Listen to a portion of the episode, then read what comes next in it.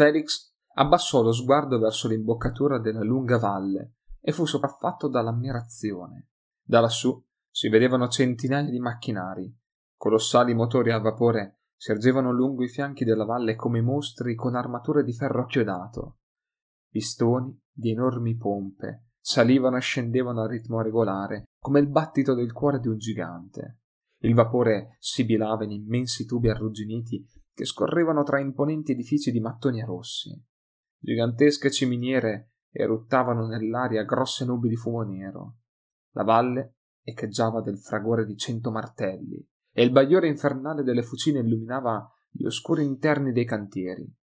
Dozzine di nani si muovevano avanti e indietro attraverso la canicola, il rumore e le nuvole di foschia. Per un attimo il freddo vento di collina percorse la vallata diradando la nebbia e Felix notò che l'intero scenario era dominato da una vasta struttura. Era fatta di metallo chiodato, mezzo arrugginito, con un tetto di lamiera ondulata. Poteva misurare 600 metri di lunghezza per 40 di altezza. A un'estremità si elevava una massiccia torre d'acciaio di un genere che Felix non aveva mai visto, costruita con travi di metallo, aveva un punto d'osservazione ed era sormontata da quella che sembrava una smisurata lanterna. In fondo alla valle torreggiava un'enorme e tozza fortezza in muratura di pietra, erosa e coperta dal muschio. In alto, tra le merlature, Felix intravide le bocche scintillanti dei cannoni. Dal centro della struttura sorgeva un'unica torre di pietra. Sulla facciata un imponente orologio indicava che erano passate quasi sette ore da mezzogiorno. Sul tetto un telescopio altrettanto gigantesco era puntato verso il cielo. In quel momento l'orologio segnò le sette in punto e si udirono i rintocchi assordanti di una campana, i cui echi rimbombarono per tutta la vallata. L'aria echeggiò di uno spettrale lamento che poteva provenire solo da una sirena a vapore. Felix aveva sentito qualcosa di simile una volta alla scuola superiore di ingegneria di Nulm. Si udì uno scoppiettio di pistoni e uno sferragliare di ruote sui binari. Poi un piccolo carro a vapore emerse dalla miniera. Si muoveva su rotaie di ferro, trasportando mucchi su mucchi di carbone verso una grande fonderia centrale. Il rumore era assordante, l'odore intensissimo. Era uno spettacolo mostruoso e affascinante allo stesso tempo, come i meccanismi interni di un grande e complicato giocattolo a molla.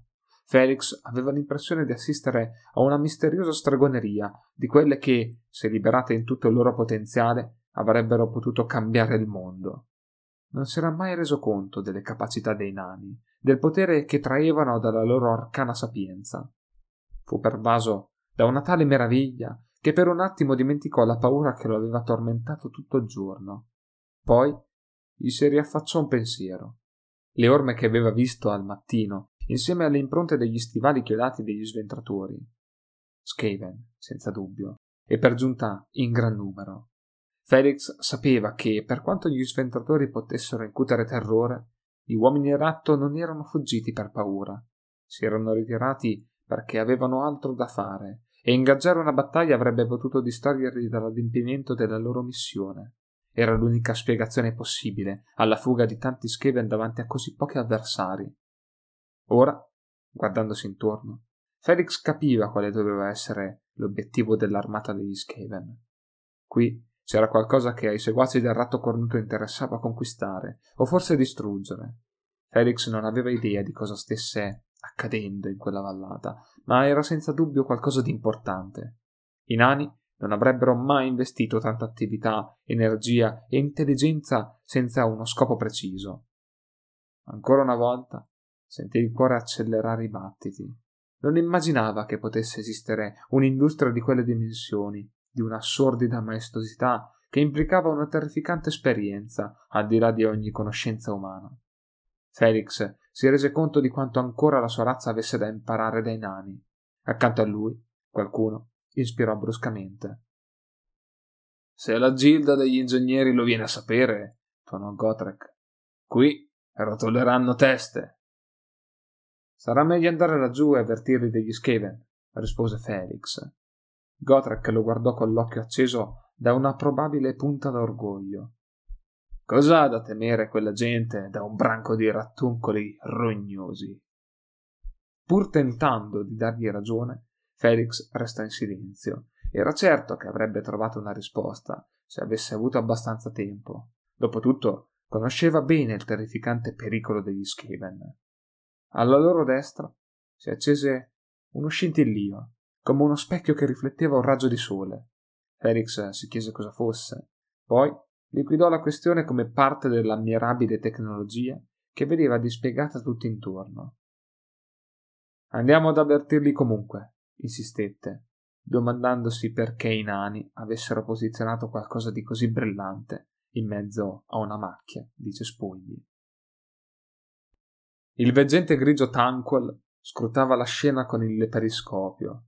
Era l'ennesima grandiosa invenzione degli Skaven, che combinando le migliori funzioni di un telescopio con una serie di specchi, gli consentiva di osservare quegli sciocchi ignari, stando nascosti in una nicchia di cespugli. Si vedeva solo la lente all'estremità del meccanismo, ma Tanquil dubitava che i nani l'avrebbero notata. Erano troppo stupidi. Eppure il veggente grigio doveva ammettere che quanto i nani avevano costruito laggiù aveva un che di spettacolare.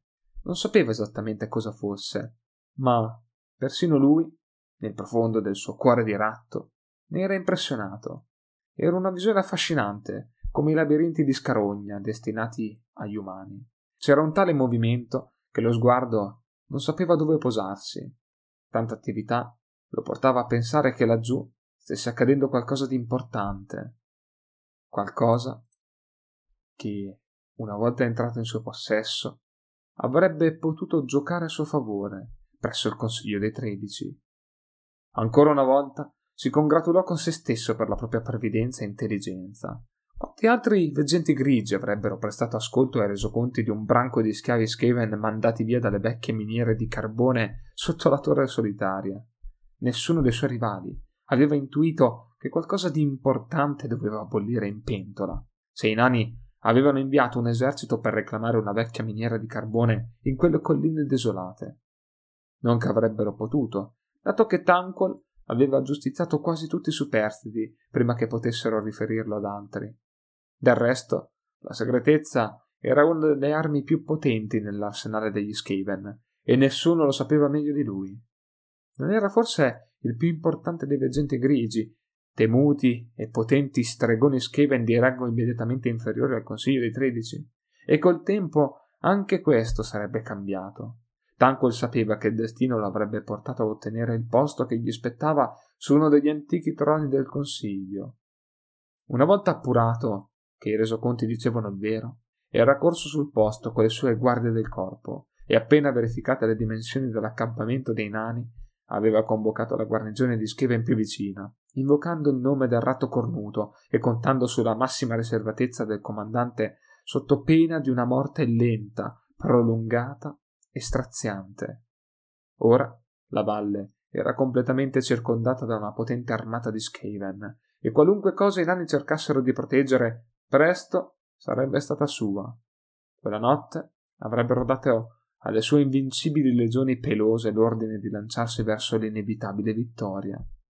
Per un attimo la sua attenzione fu richiamata da un movimento, uno sventolio rosso nella brezza, che gli ricordò vagamente qualcosa di minaccioso, già visto in passato. Tanquil lo ignorò e fece scorrere lo sguardo lungo il fianco della collina, osservando i potenti macchinari costruiti dai nani. Per nulla scoraggiato dal fatto di non conoscerne la funzione, fu preda di un attacco di avida bramosia. Sapeva che in ogni caso sarebbe valsa la pena di impadronirsene.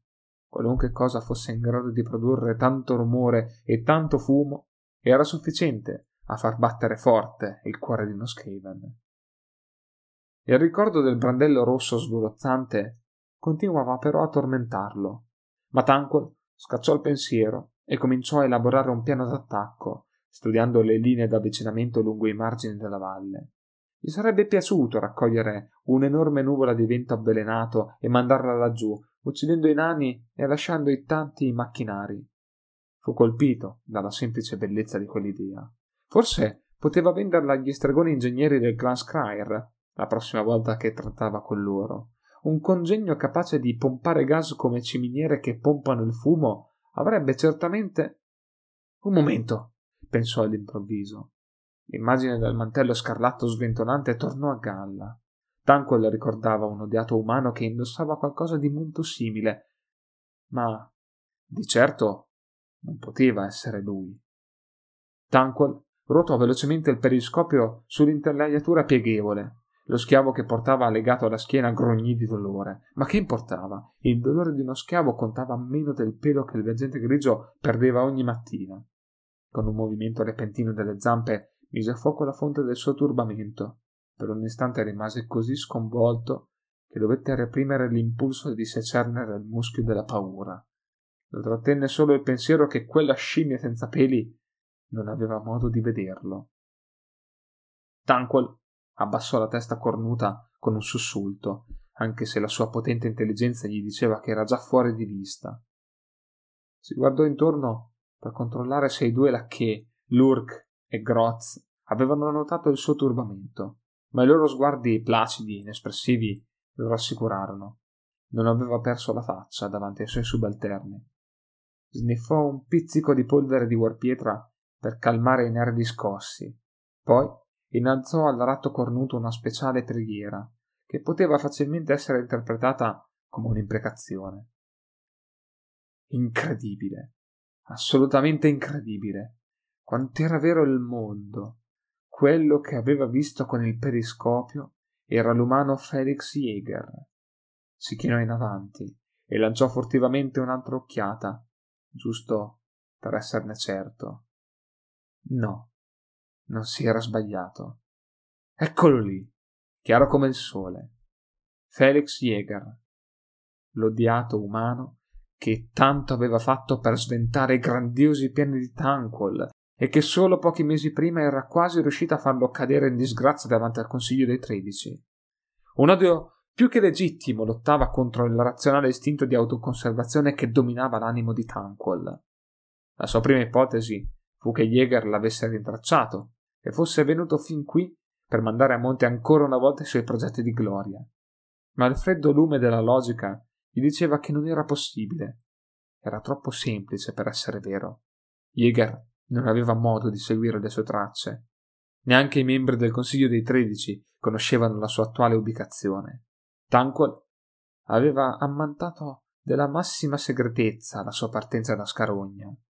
Poi fu colto dal terrificante sospetto che uno dei suoi tanti nemici lontani nella città del ratto cornuto avesse utilizzato qualche arcano stratagemma per localizzarlo e fornire le informazioni all'umano non sarebbero stati i primi a tradire la sua gloriosa causa degli Skaven per il proprio tornaconto o per vendetta personale. Più ci pensava, più la spiegazione gli sembrava plausibile. La rabbia gli ribollì nella vene insieme alla polvere di Warpietra. Doveva scovare quel traditore e schiacciarlo come l'infido verme che era. Già aveva in mente una mezza dozzina di colpevoli che avrebbero meritato la sua vendetta. Poi il veggente grigio fu colpito da un altro pensiero, che per poco non gli fece sprezzare l'odore moschiato della paura. Se Jäger era lì, con ogni probabilità doveva esserci anche il suo compagno, l'unico essere del pianeta che tanto lo odiava e temeva più di Felix Jäger. Non si sbagliava. Guardando di nuovo nel mirino del periscopio, vide lo sventratroll Gotrek Gurninson. Tanquil non poté fare altro che reprimere il forte squittio di rabbia e terrore che minacciava di erompere dalle sue labbra. Doveva riflettere sulla situazione. La fervida attività del luogo si fece ancora più evidente agli occhi di Felix mentre il carrozzone scendeva nella valle. Tutt'intorno gruppi di nani si muovevano solerti, i petti robusti coperti da grembiuli di cuoio, il sudore che scorreva sui volti imbrattati di fuliggine. Portavano appesi alle cinture dozzine di arnesi bizzarri, simili a strumenti di tortura. Alcuni indossavano strane armature, altri montavano piccoli carri a vapore con punte biforcute sul davanti, che trasportavano casse e carichi pesanti sulle rotaie di ferro tra le officine e la struttura centrale di metallo. Intorno al complesso industriale era sorto un quartiere di baracche che dovevano essere gli alloggi dei nani.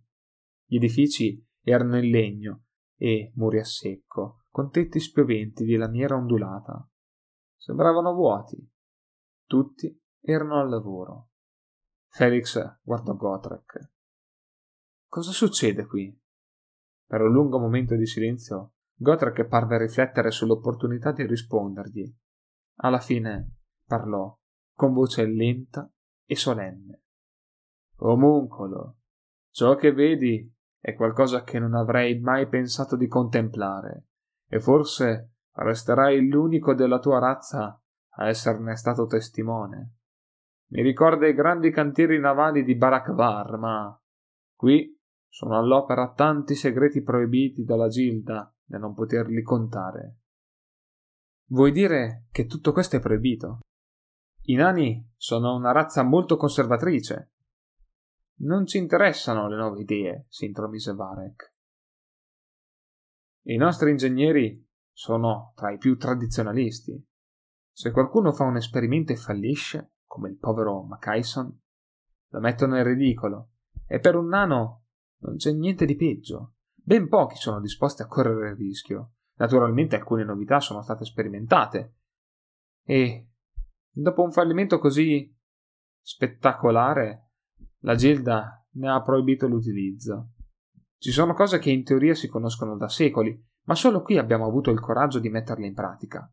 L'obiettivo di mio zio è considerato talmente importante che molti giovani nani di talento sono disposti a rischiare, a lavorare qui al nostro grande progetto, in segreto. Pensano che valga la pena di tentare. E di spendere, disse Gotrek, quasi con soggezione. Qui hanno investito un bel po' di quattrini, non c'è dubbio. Beh, anche, disse Varek, arrossendo fino alla barba per un motivo che Felix non riusciva a capire. Gotrek lanciò attorno uno sguardo perplesso. Le fortificazioni lasciano a desiderare, eh? Varek alzò le spalle con aria contrita. Non c'era tempo di costruirle meglio. Siamo qui da poco più di un anno, ma in fondo a chi verrebbe in mente di attaccare un posto così fuori mano? Il veggente grigio Tanquil sgambettò giù per il pendio verso la minacciosa oscurità in cui si era raccolto il suo esercito. Il capo artigli Groz e Lingua Spiona erano già in posizione, alla testa delle rispettive armate. Entrambi lo guardavano con quell'aria di animalesca sottomissione che Tanquil si aspettava da Lacché. Gli amuleti della comunicazione che aveva inchiodato alla loro fronte racchiudevano la vampa scintillante della Warpietra. Tanquil abbassò lo sguardo su un mare ombroso e ribollente di ratti sui cui volti era scritta la feroce determinazione a vincere o morire. Sentì la coda irrigidirsi di orgoglio alla vista di quella possente orda di guerrieri che squittivano. I ratti d'assalto, nelle armature nere che sovrastavano gli inferiori ratti dei clan guerrieri, le squadre mascherate e pesantemente infagottate di gettafiarme Warp, e infine la sua poderosa guardia del corpo, Strappaossa, il secondo rattogre a portare quel nome. Non era l'armata più temibile che avesse mai comandato, a dire il vero. Era una piccola parte di quella che aveva guidato all'attacco della città umana di Null. Mancavano i monaci della peste e le potenti macchine di guerra che erano l'orgoglio della sua razza. Avrebbe voluto una ruota della morte o una campana del destino, ma non c'era stato il tempo di trascinarle lungo le gallerie sotterranee o sulle aspre colline fino a quel luogo remoto. Malgrado ciò, era sicuro che le centinaia di truppe scelte schierate davanti a lui sarebbero state sufficienti, soprattutto se attaccavano di notte con il beneficio della sorpresa. Eppure, un brivido di dubbio lo attraversò, facendogli rizzare il pelo. Laggiù c'erano il nano e Jäger, e questo era un cattivo auspicio. La loro presenza non prometteva mai nulla di buono per i piani di Tanquil. Non erano forse riusciti a sventare l'invasione di Nuln e chissà come a distruggere un intero esercito Skaven? Non avevano costretto lo stesso Veggente grigio ha una frettolosa ma prudente ritirata strategica attraverso le fogne, mentre per le strade scorrevano fiumi di nero sangue Skaven? Tanquil si versò sul dorso della zampa un'altra striscia di polvere di warpietra dal sacchetto di pelle umana che portava sempre con sé.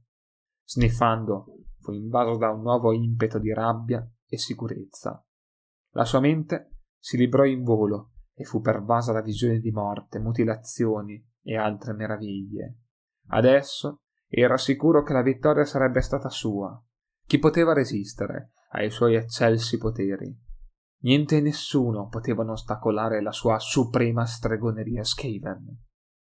I nemici nascosti a Scarogna avevano fatto il passo più lungo della gamba mandando lì Jäger e Gurnison. Che idea! Aizzare contro Tanquil i suoi più acerrimi nemici! Beh, avrebbero imparato a loro spese che la loro presunta astuzia non era che un'estrema e incauta follia. Non avevano fatto altro che mettergli a portata di zampa i due sciocchi che Tanquil moriva dalla voglia di umiliare. Gli avevano regalato l'opportunità di prendere un'atroce vendetta sui nemici più odiati e al contempo coprirsi di gloria, impadronendosi dei macchinari costruiti dai nani.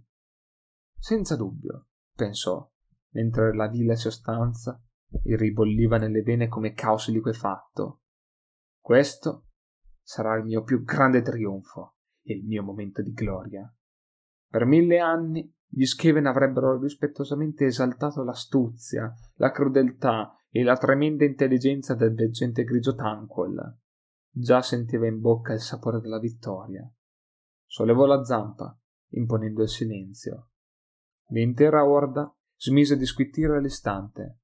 Centinaia di occhi rossi lo guardavano in ansiosa attesa, tra i baffi che si contraevano, pregustando le sue parole. E ora di schiacciare i nani come scarafaggi! Squittì Tanquil nel suo tono oratorio più solenne. Ci riverseremo nella valle da entrambi i lati e niente potrà fermarci. Avanti, miei prodi Skaven, la vittoria è già nelle nostre mani. Il coro di squittii crebbe fino a riempirgli le orecchie. Era certo che quella notte la vittoria non gli sarebbe sfuggita. Mentre camminava, Felix rabbrividì.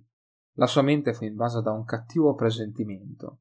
Istintivamente gettò all'indietro il mantello sulla spalla destra per liberare il braccio. Quindi avvicinò la mano all'elsa della spada e sentì l'impulso di sfoderarla. La fortezza si innalzava sopra di loro e da quella distanza appariva meno imponente. Le mura erano crepate e indebolite. In alcuni punti la pietra si era completamente disgregata. Contrariamente a quanto sosteneva Varek, non sembrava che le opere dei nani avessero migliorato la defendibilità del posto. Felix non era un esperto, ma anche lui poteva concordare con Gotrek sull'insufficienza delle fortificazioni. In caso di attacco, la valle si sarebbe trasformata in un'enorme trappola mortale. La strada li aveva condotti fino ai piedi della rupe su cui si ergeva la fortezza, e ora l'avevano quasi raggiunta. Nonostante l'oscurità che si addensava, Felix riuscì a scorgere un vecchio nano con la barba smisuratamente lunga, affacciato a un balcone turrito, sopra la sala cinesca della fortezza. Vedendolo agitare la mano, Felix stava per rispondere, quando si rese conto che il saluto era rivolto a Gotrek. Lo sventratore alzò lo sguardo e con un cupo grugnito sollevò di qualche centimetro il pugno grande come un prosciutto. Godric Gurnison! chiamò il vecchio nano. Non avrei mai pensato di rivederti. Nemmeno io, barbottò Godric. Sembrava quasi imbarazzato. L'urk lingua spiona sentì il cuore battere forte per l'orgoglio, l'euforia e una certa comprensibile circospezione. Il veggente grigio Tanquil aveva scelto lui per comandare l'attacco, restando a osservare il campo di battaglia dai pendii retrostanti. Era il momento più glorioso della sua vita, e Lurk provava un'emozione che avrebbe quasi potuto descrivere come gratitudine. se la gratitudine non fosse stata un sentimento debole, sciocco e indegno di uno Skaven. Non era così felice da quando era guarito dalla peste che a Nuln lo aveva quasi ammazzato. Evidentemente era stato perdonato per aver contribuito al fallimento in quel grande labirinto umano. Era di nuovo l'emissario favorito del veggente grigio. Certo, se Tankol veniva a sapere che Lurk aveva tramato con i suoi nemici durante il fiasco di Nuln, scacciò subito il pensiero. Sapeva che se questo attacco fosse riuscito, lui sarebbe stato ricompensato con fattrici, frammenti di warpietra e una promozione nei ranghi del suo clan, ma soprattutto avrebbe guadagnato una bella fetta di prestigio che per uno Skaven come lui valeva più di ogni altra cosa. Quei fratelli che lo avevano schernito, deriso e canzonato dietro le spalle sarebbero stati ridotti al silenzio, sapendo che Lurk aveva condotto la sua orda poderosa alla vittoria sui nani. In un angolo della sua mente si intrufolò il pensiero che forse sarebbe stato persino possibile eliminare Tanquil e rivendicare per sé il merito dell'intera operazione. Lurk liquidò immediatamente quell'idea assurda, temendo che lo stregone potesse già leggere i suoi pensieri attraverso l'amuleto che aveva sulla fronte. Ma la fantasia perversa restò lì, irrompendo nella sua coscienza nonostante gli sforzi per sopprimerla. Lurk si guardò intorno in cerca di distrazioni e sentì il cuore battere forte per l'ansia. Avevano quasi raggiunto la cresta della collina e non erano ancora stati avvistati. Presto sarebbe arrivato il momento della verità. Una volta in cima, i nani avrebbero potuto vederli, a meno che la notte e il fumo non avessero nascosto la loro avanzata. Sollevò la zampa per intimare il silenzio. Tutti intorno i ratti d'assalto avanzarono impettiti, quasi senza emettere suono, a parte uno sbatacchiare intermittente di spade contro armature che difficilmente sarebbe stato udito dai loro ottusi avversari. Ma non erano i lievi rumori prodotti dai ratti d'assalto a preoccupare Lurk. Era il baccano proveniente da quegli stupidi ratti del clan guerrieri e dagli schiavi Skaven, sprovvisti della disciplina imperiale e delle lunghe ore di addestramento dei ratti d'assalto. Facevano un chiasso infernale. Alcuni squittivano addirittura tra loro e cercavano di caricarsi alla maniera degli Skaven, vantandosi l'uno con l'altro dei tormenti che avrebbero inflitti ai prigionieri. Pur condividendo il loro stato d'animo, Lurk giurò che dopo la vittoria avrebbe fatto cucire la bocca a quei chiacchieroni. Da quella distanza non poteva distinguere chi fosse a parlare, così decise che avrebbe punito esemplarmente alcuni ratti a caso.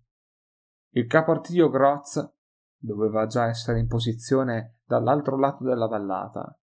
Gli Skaven erano sicuramente ai loro posti, pronti per riversarsi nella valle da entrambi i lati cogliendo di sorpresa i nanerottoli e travolgendoli in un'ondata pelosa di forza inarrestabile. Lurk si guardò intorno, pregando che i guerrieri ricordassero le sue ultime febbrili istruzioni.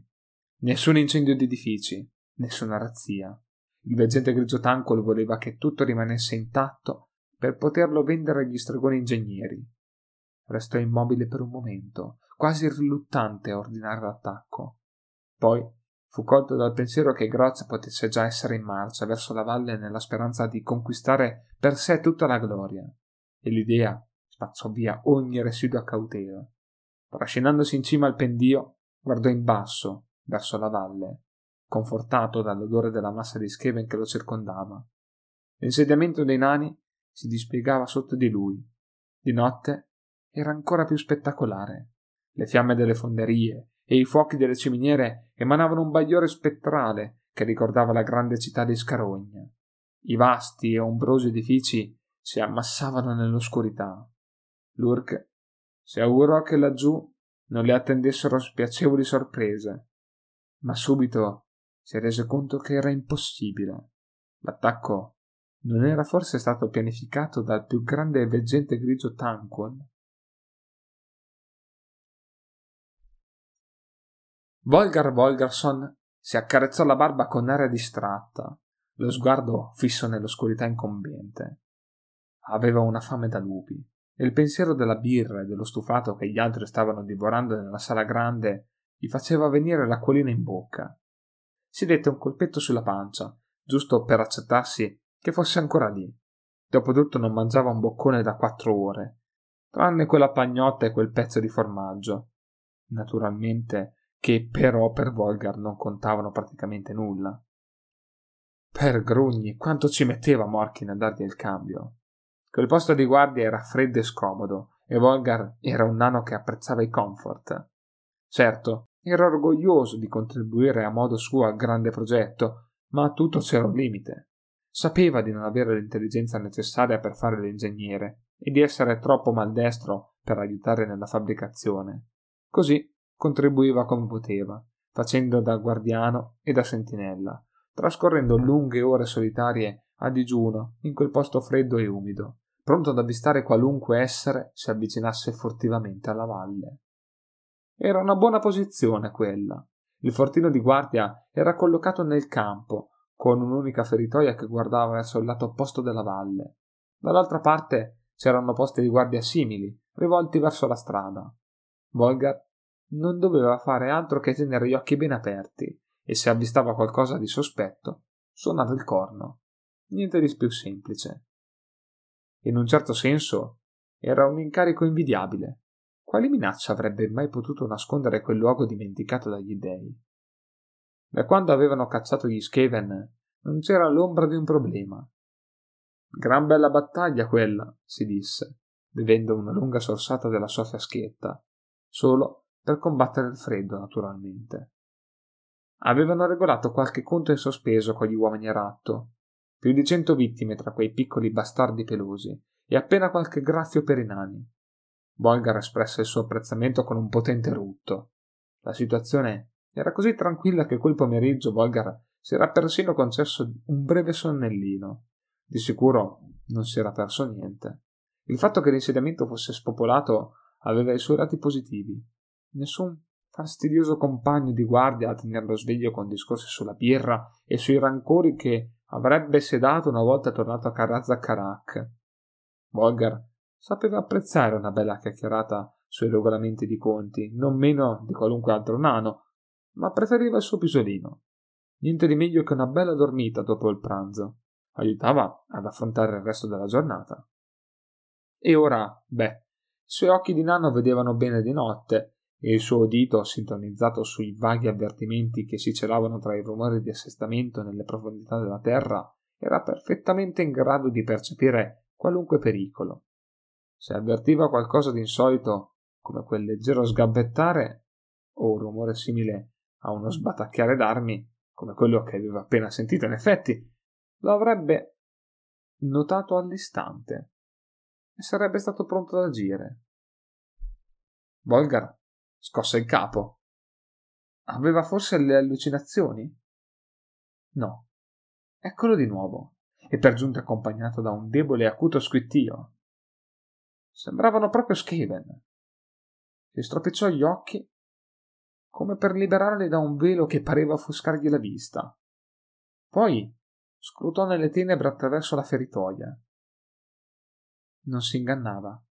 Tutto intorno a lui Un'ondata di scure sagome rattiformi si riversava sulla collina, con i piccoli occhi rossi scintillanti nell'oscurità.